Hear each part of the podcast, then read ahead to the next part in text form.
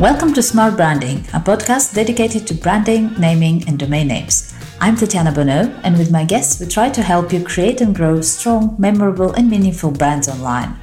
I believe time is one of our most precious assets, and so I want to thank you in advance if you decide to spend the next 30 minutes with us. I promise to do my best to make those worth it. Let's go!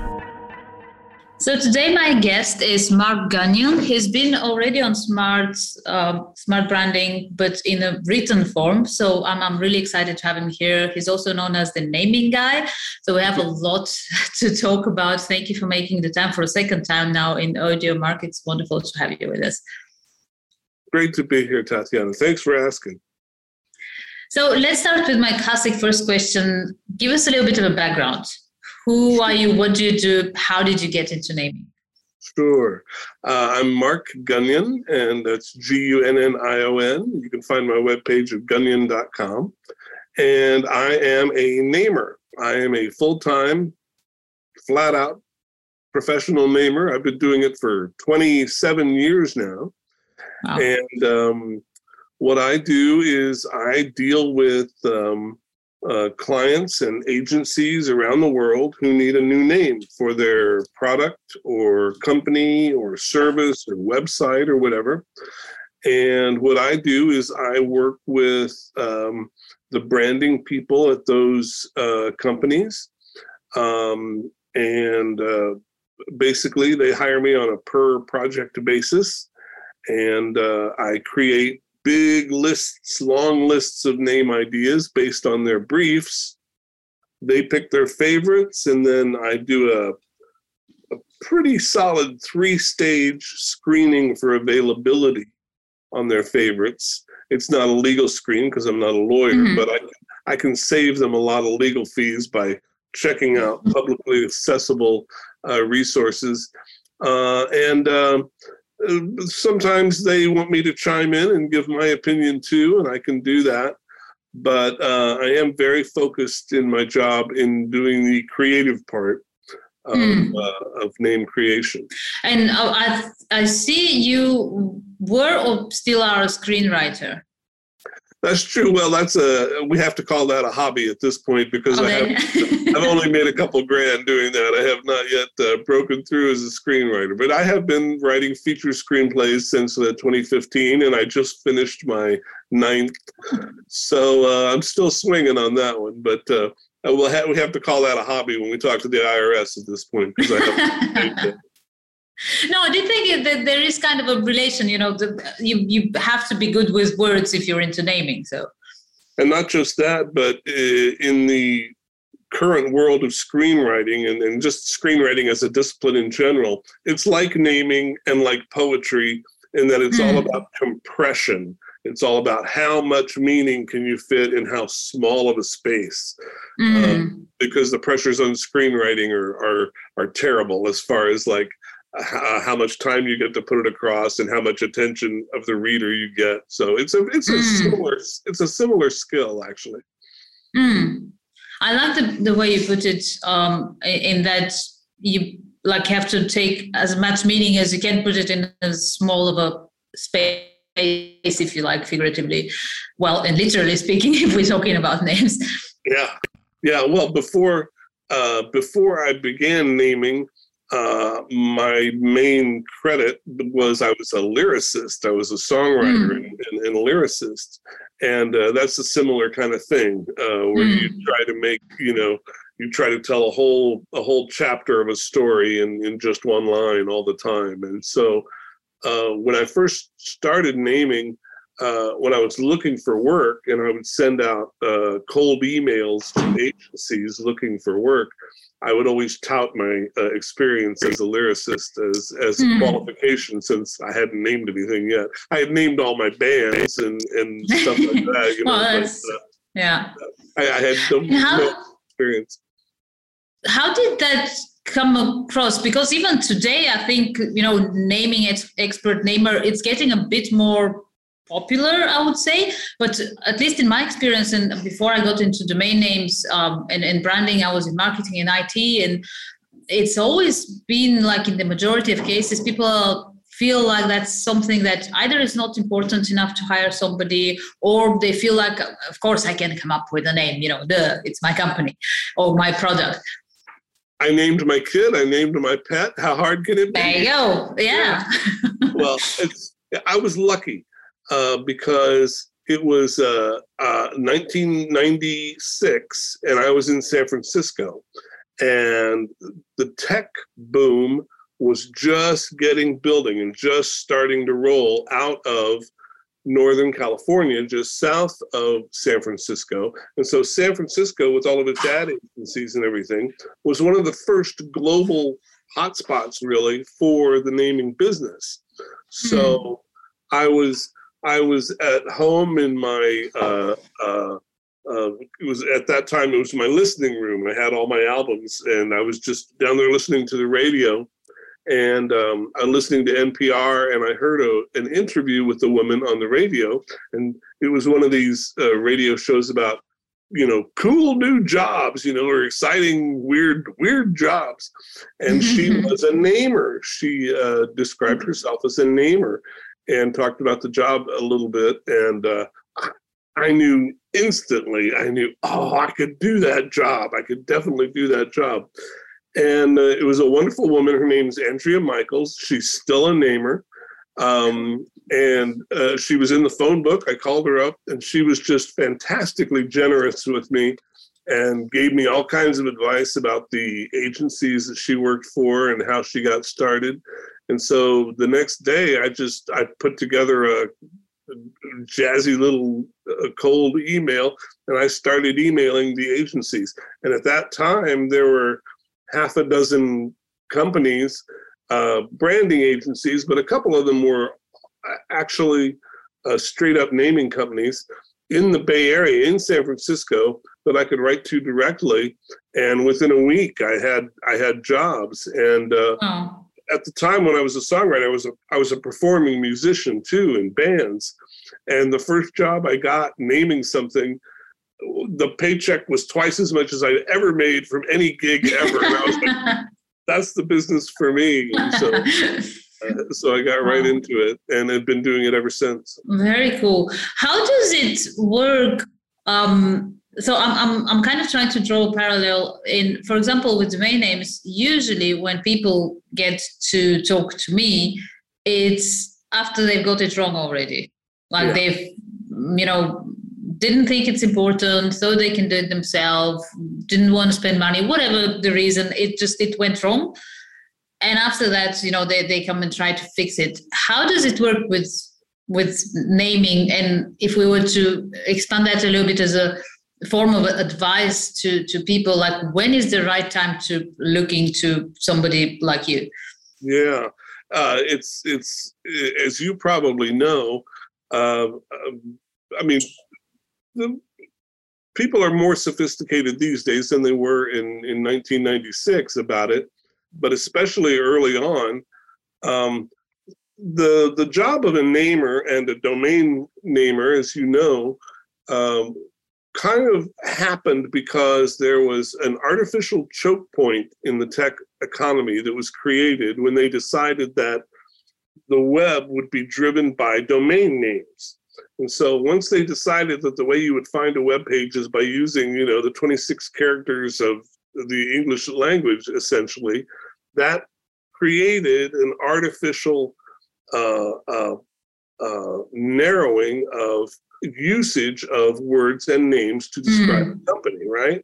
So suddenly there was a premium on those and there was competition for them. It used to be if you named your new, uh, you know, your new widget that you were only going to sell in your county, mm-hmm. uh, you would dream up a name and use it. But since the 90s now, people would first thing they would do is go online and Google it and look, and so. Mm. Uh, and then you would find out that you know, it was in use uh, five places around the world. It was a tea house here, and it was a car there, and it was, you know, a, a men's club uh, in, in Budapest or something. So, so those forces created the job, and and so uh, people, entrepreneurs, and founders have have learned now in time that there is that um, uh, high it is high stakes and they have learned that that it's something they have to think about but still to this day uh, uh, people don't realize how scarce uh, and how much competition there is around mm. the idea of a name and so, I mean, uh, so often, especially with something techy or with engineers, they've had an in-house name that they've used mm-hmm. the whole during the whole development process, and then they get right up to where they're going to debut it, and they start filling out the legal forms, and some lawyer says, "Are you sure you can have that?" Or somebody finally mm. enough, and they find out, even though they've announced their debut date, they boom, they suddenly realize they they need a name that's available so all you know, as you probably know too, the time pressure is a very regular thing uh, uh, for people in our job. Uh, that people are definitely in a hurry, and in fact, many things are waiting for the right name. You know, like you can't invest mm. in a trademark, you can't incorporate until you have a name, and so mm. it's it's not uncommon at all for people to be in a huge rush uh, uh, to uh, uh, by the time they get to you and me.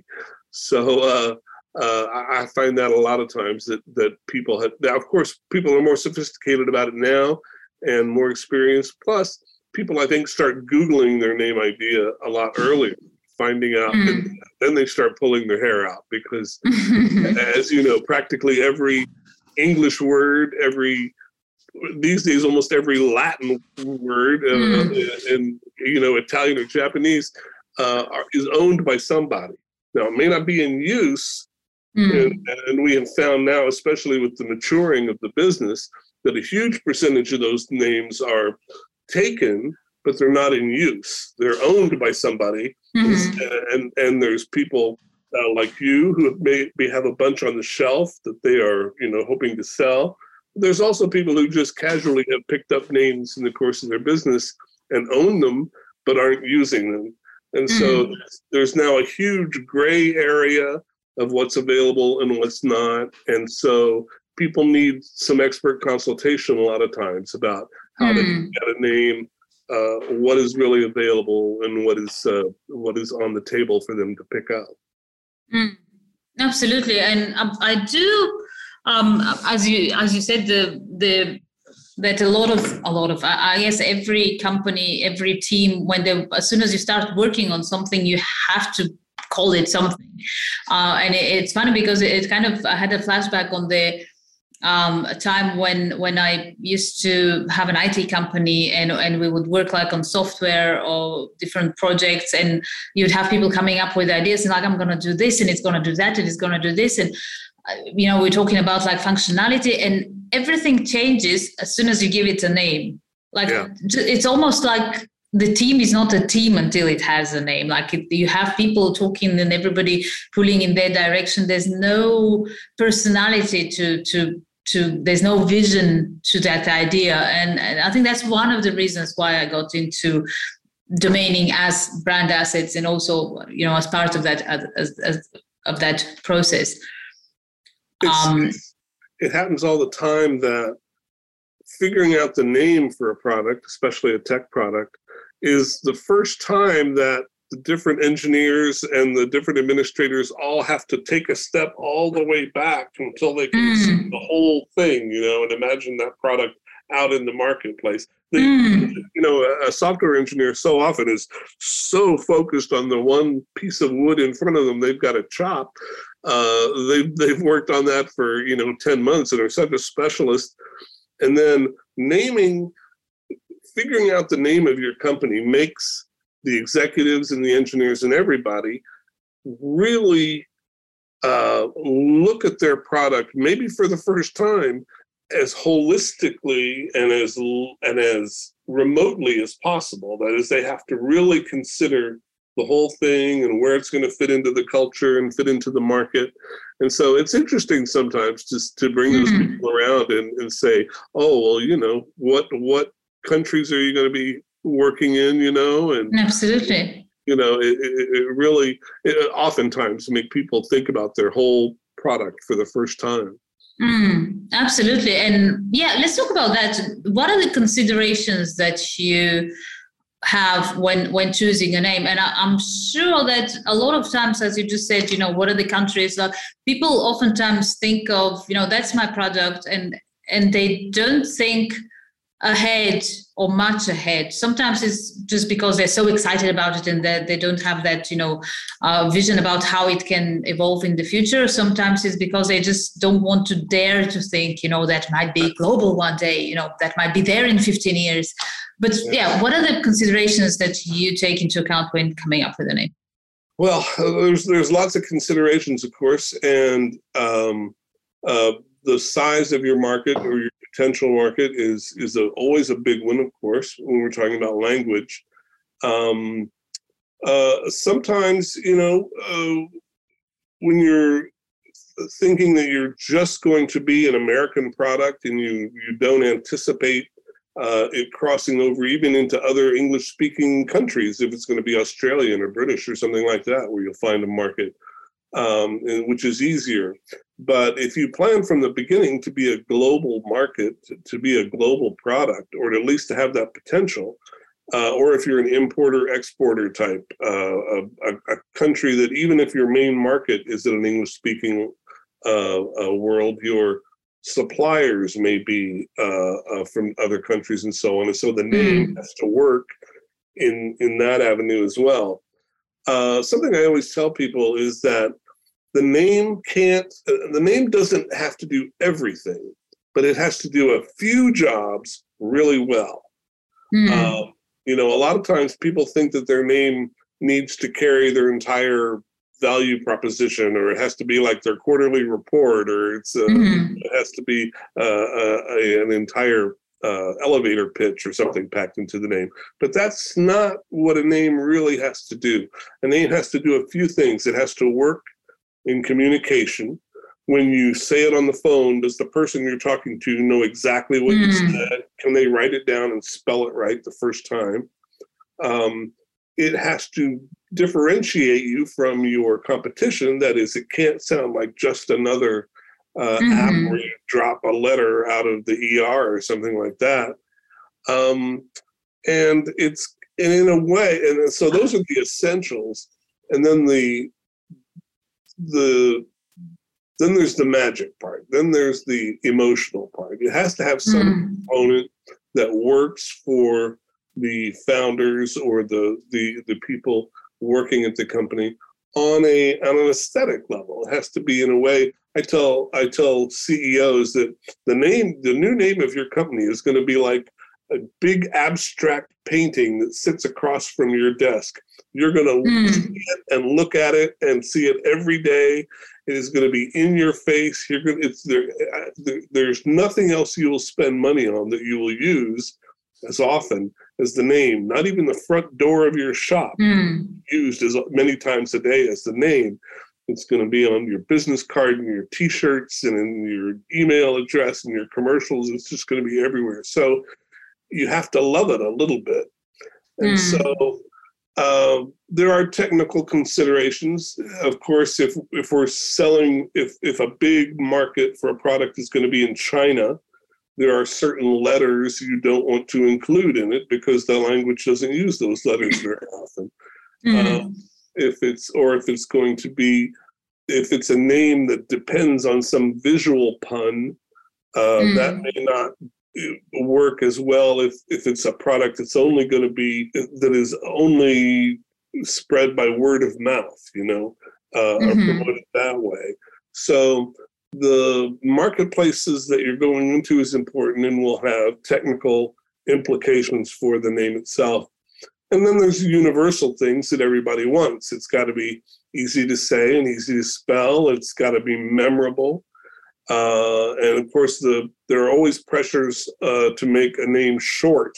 You know, very it's, it's very rare for somebody to come and say, "I need a really long name for this." You know, mm. uh, so there's always that pressure.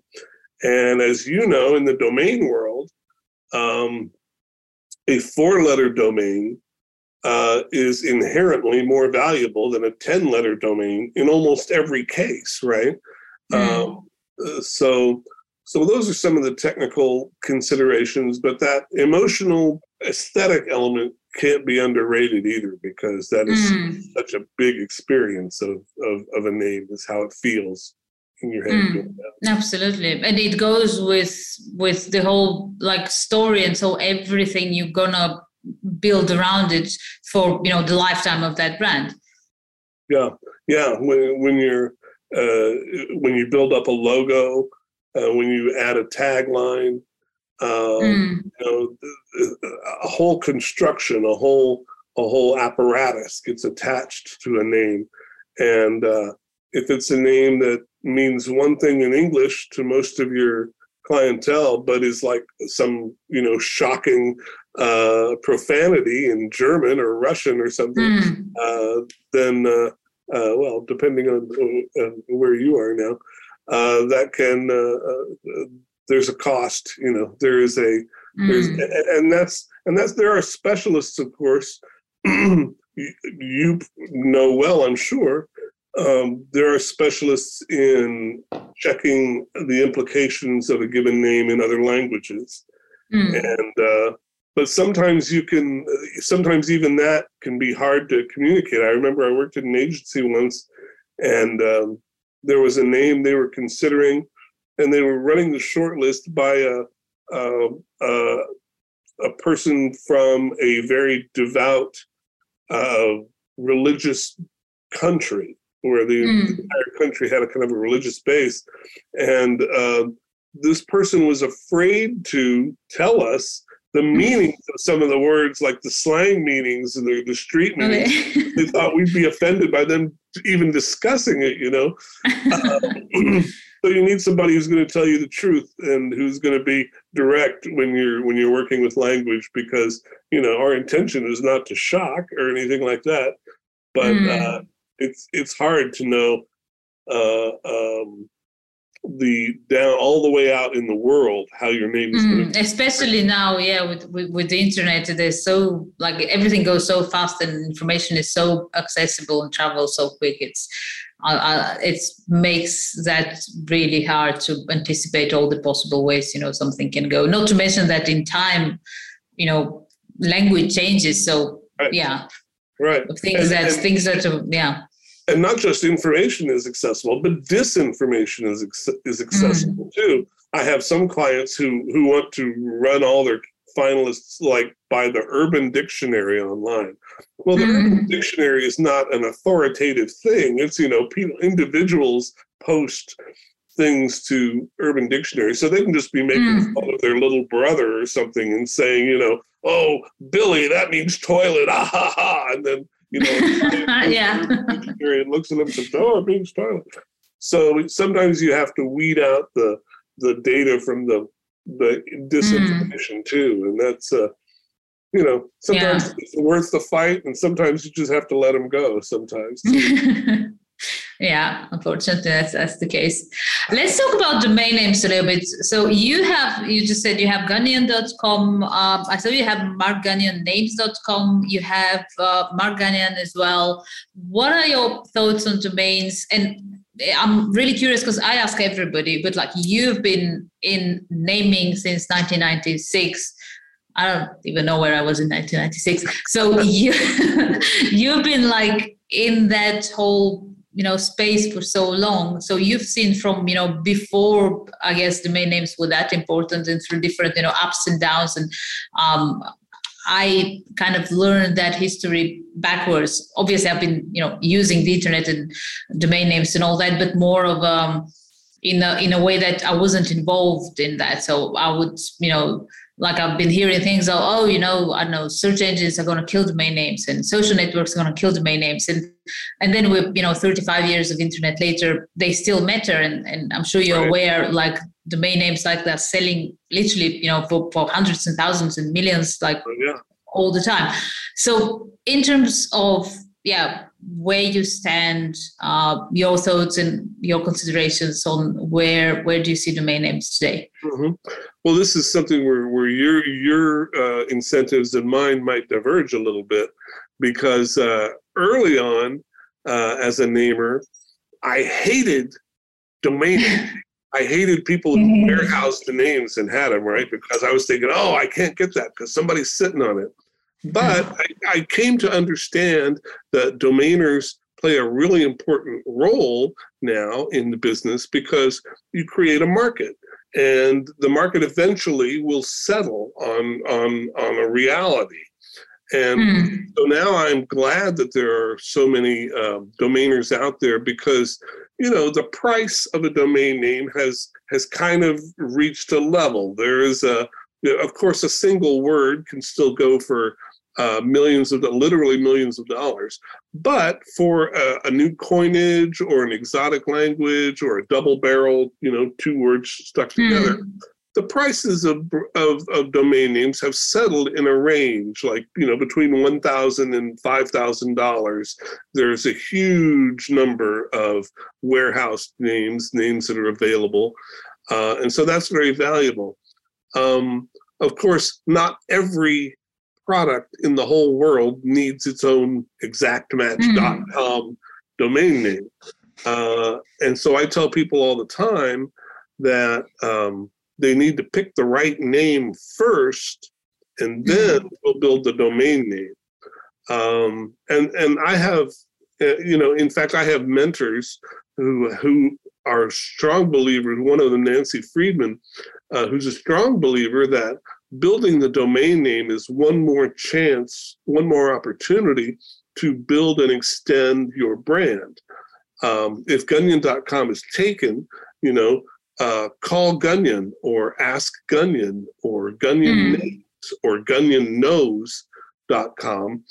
Uh, obviously, adding that word to the brand word greatly increases your chances of availability but also she sees it and advises that it's a positive thing. And it's just another look another way for you to extend your brand help define it uh, and even make it memorable what you do. Um, mm. so uh, not so that's a, a, couple of important things there. Not everything needs its exactmatch.com plus as i'm sure you know um, in the last five years especially maybe because of the uh, a scarcity of so many names that people, the audience, the, the, the consumer world has become more sophisticated to the fact that there might be something to the right of the dot other than mm. .com, you know. Mm-hmm. And there's a lot more acceptance of uh, .io, for example, and .ai now uh, and you know .net and .org and so on, and with their shades of meaning. Um, so uh, the audience is more sophisticated, but also I, it's another thing I tell clients is that um, you don't want to choose your name just because you can get the exactmatch.com mm. because who knows five years from now like you said they've been telling us for 20 years that you know uh, the the the dot com is fading and something else will take its place. But you know, it could well happen very soon that five years from now, it may be that people do all their searching verbally with their computers, you know, and just say, uh, uh, where is the premiere theater schedule for tonight instead of you know assuming mm. it's premieretheater.com or premiere.com so there's always that possibility. And so that's a reason not to hang your entire branding uh, uh, initiative on the availability of a dot com. And so you can always tell when a company has named itself because the dot com was available. You know, when you see some mangled spelling mm-hmm. or some terrible pun or just something, just just an ugly word, uh, you know you know it's because the dot com was available and that's how they got there and that's uh, mm. You know i think i think in a consumer that makes you just trust the company a little bit or or think less of them if they made that mm. compromise at the very yeah. beginning no that, uh, that's a good point it's a compromise and i i, I very much agree with you um on a few things there. One is that the domainers, I think the, the whole domaining market is hugely misunderstood. And um, I kind of got to where you got to um, eventually, even before I started working in it, but more so when I started working in that space, is that the reality is if there weren't, um, and it's not just domain investors. Domain investors are part of it, but as you mentioned earlier, there's a lot of uh, individuals that register the name thinking they're going to do something with it and they didn't or they had a company that failed or product that you know never whatever or or so many reasons that people get to domain name and they hold on to it because you know they have their reasons. Um, and a, and a, in a way i think it um, in a way it keeps those names for somebody who has proved their business idea their brand their you know they, they see it's working and now they can invest whatever that domain name costs right. instead of and, and it's still available because yeah. otherwise it would be yeah and as you just mentioned there, there are different levels now of domain names available depending on their desirability i guess is the you know common common thing there that are available to different uh, levels of development of, of companies and I completely agree with you, and that's what the advice that I give to to people oftentimes because I, I work with domain names that are like um, really sought after and valuable, and obviously a lot of time people can't afford those. Um, my advice is to to think about you know a name that works for them, regardless of of the domain name. See how it works, and then obviously if it works eventually the price of that domain name is not going to be a problem. Uh, or or you know they, they can as you said add different words and then as they grow into the brand decide you know how to go about it in the future. But yeah even um, Elon Musk, you know, Tesla was found at TeslaMotors.com. Tesla Motors, it was for 11 years or more yeah, i think yeah. he finally had the budget where he could he could get tesla.com and so uh, facebook is the same facebook was the facebook i mean we have like a whole bunch of stories like that of smart branding uh, of companies that you know get their right domain name once they are established and and the reality is that you know those names are desirable um, and that dictates the evaluation very much like real estate you know you don't open a business and go and get yourself, you know, top spot on right. whatever. Times Square. Right? exactly. Sure, yeah, that's true. Yeah. yeah. They are like addresses in the marketplace. Mm-hmm. And uh, it's not unusual to uh, to change addresses, and uh, uh I think the consumers are, are hip to that and understand uh, even when it needs to change you know if it's making mm. the brand sleeker and easier to communicate. That's not unusual, and people understand that. Mm. Yeah, and it, it does. I mean, I do feel it communicates. Um, like you said, when when you're making, if if I try to formulate it as an advice to our listeners, when you're making a choice that is a compromise. So obviously, you can't get the exact brand match.com. You're gonna go for a compromise. I loved your suggestions earlier with with Gunnion. You know, ask Gunnion or Gunnion knows. You can make it fun it does still communicate okay we couldn't get the com but it, it does say we we you know we're fun we we know what we're doing we're on the right track etc and so one day if you upgrade let's say to gunnion.com people are going to be yeah and you you know that, that's cool. They're going to feel like and there's some great examples of companies that do that that you know they start with a fun added name that is you know still good on its own without matching the domain name and then they upgrade and they make people feel like part of that success in that process and i love that. That's that's really cool. Yeah yeah i've i've um, i was uh what was i maybe uh 35 i guess uh, by the time I started in the business. But even then, there were people who had been branding experts and and really uh, knew a lot more about the entire branding business than I did when I first got in, and so um, I've, I've I was lucky and picked up a lot of knowledge uh, from uh, people who were at big companies doing it uh, when I came in. Used to be this is a this is a flashback for you. Uh, in '96, the first uh, company I worked for called Metaphor name consultants. It was a full-on naming company that uh, you know was benefiting from being close to Silicon Valley.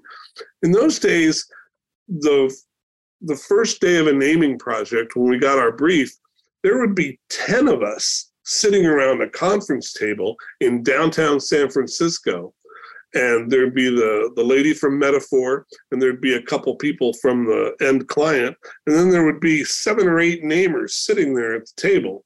We would get the brief all at once. Sometimes we would do an exercise, you know, covering a wall with post-it notes and so on.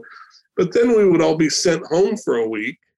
Then we would reconvene back at that table a week later with the clients and the agency and all the namers. And each of us would read through our entire printed out on paper list uh, of, uh, you know, there were no laptops on the table except maybe the client sometimes.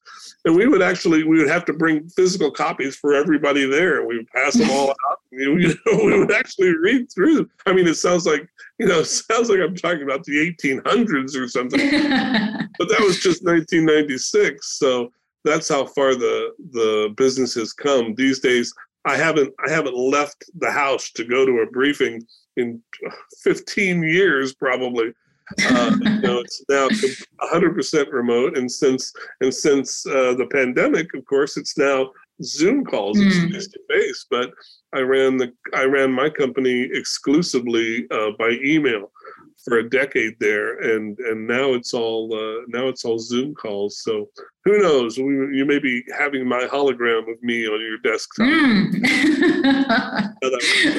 that might be next thing. Yeah, yeah. I, I think my favorite so far is the Zoom phase over the pandemic where like you're talking to people and, and you all like know you have you know your smart like top and and then like under that you like in your underwear or something. That's that's so funny. And it's happened to to me actually oh dear. I just came back from the shop and it's the evening here so i had to dress. But it, it's happened to me like when i'm when i'm you know when i'm doing my training like i'm running and I, I come back if i have a call earlier i'm like in my running shorts and everything just change my top or whatever. I had one time a guest who I think he just forgot he was in his underwear, but he, he literally got up and walked around, and I'm like, oh my god, I'm just don't laugh, don't make a sound. and I'm surprised that my one of my two cats is not coming to visit. This happens to me a lot. We're in the middle of the conversation, a cat yeah. on my lap. I don't know. I have a cat somewhere here. Actually, the cat is. I have a puppy as well, and he's uh, the, the the more trouble trouble one. He oh my god he ate like just before the call i had to wash him because he chewed uh, a pen multicolored pen so there, there, there, like there was like colors, and I'm like, I'm like, oh my god, I need to wash that quickly, but I still wanted to take pictures of it because it's funny. It's just crazy. that's yeah. a modern world. yeah, absolutely, and that's why I try to have the podcast within 30 minutes because then we start talking about cats and dogs. Segue, yeah. well, I, I, just know, I just know how it goes. well, thanks oh, great This has been, been very interesting uh, to talk sure. Uh, Absolutely, it's been it's been fun fun talking to you too. We we're gonna include all the links so, so that people can reach you um, if if they need naming something. Uh, and yeah, it's been an absolute an absolute pleasure.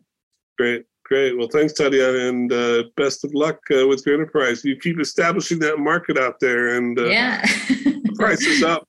That'll keep us both in business. Thank you. Thank you for joining us in this episode of Smart Branding Podcast. Feel free to visit smartbranding.com for more information and reach out if you have any suggestions, questions, ideas, or just want to learn more about how a good domain name strategy can help you build a strong and successful brand. See you next time.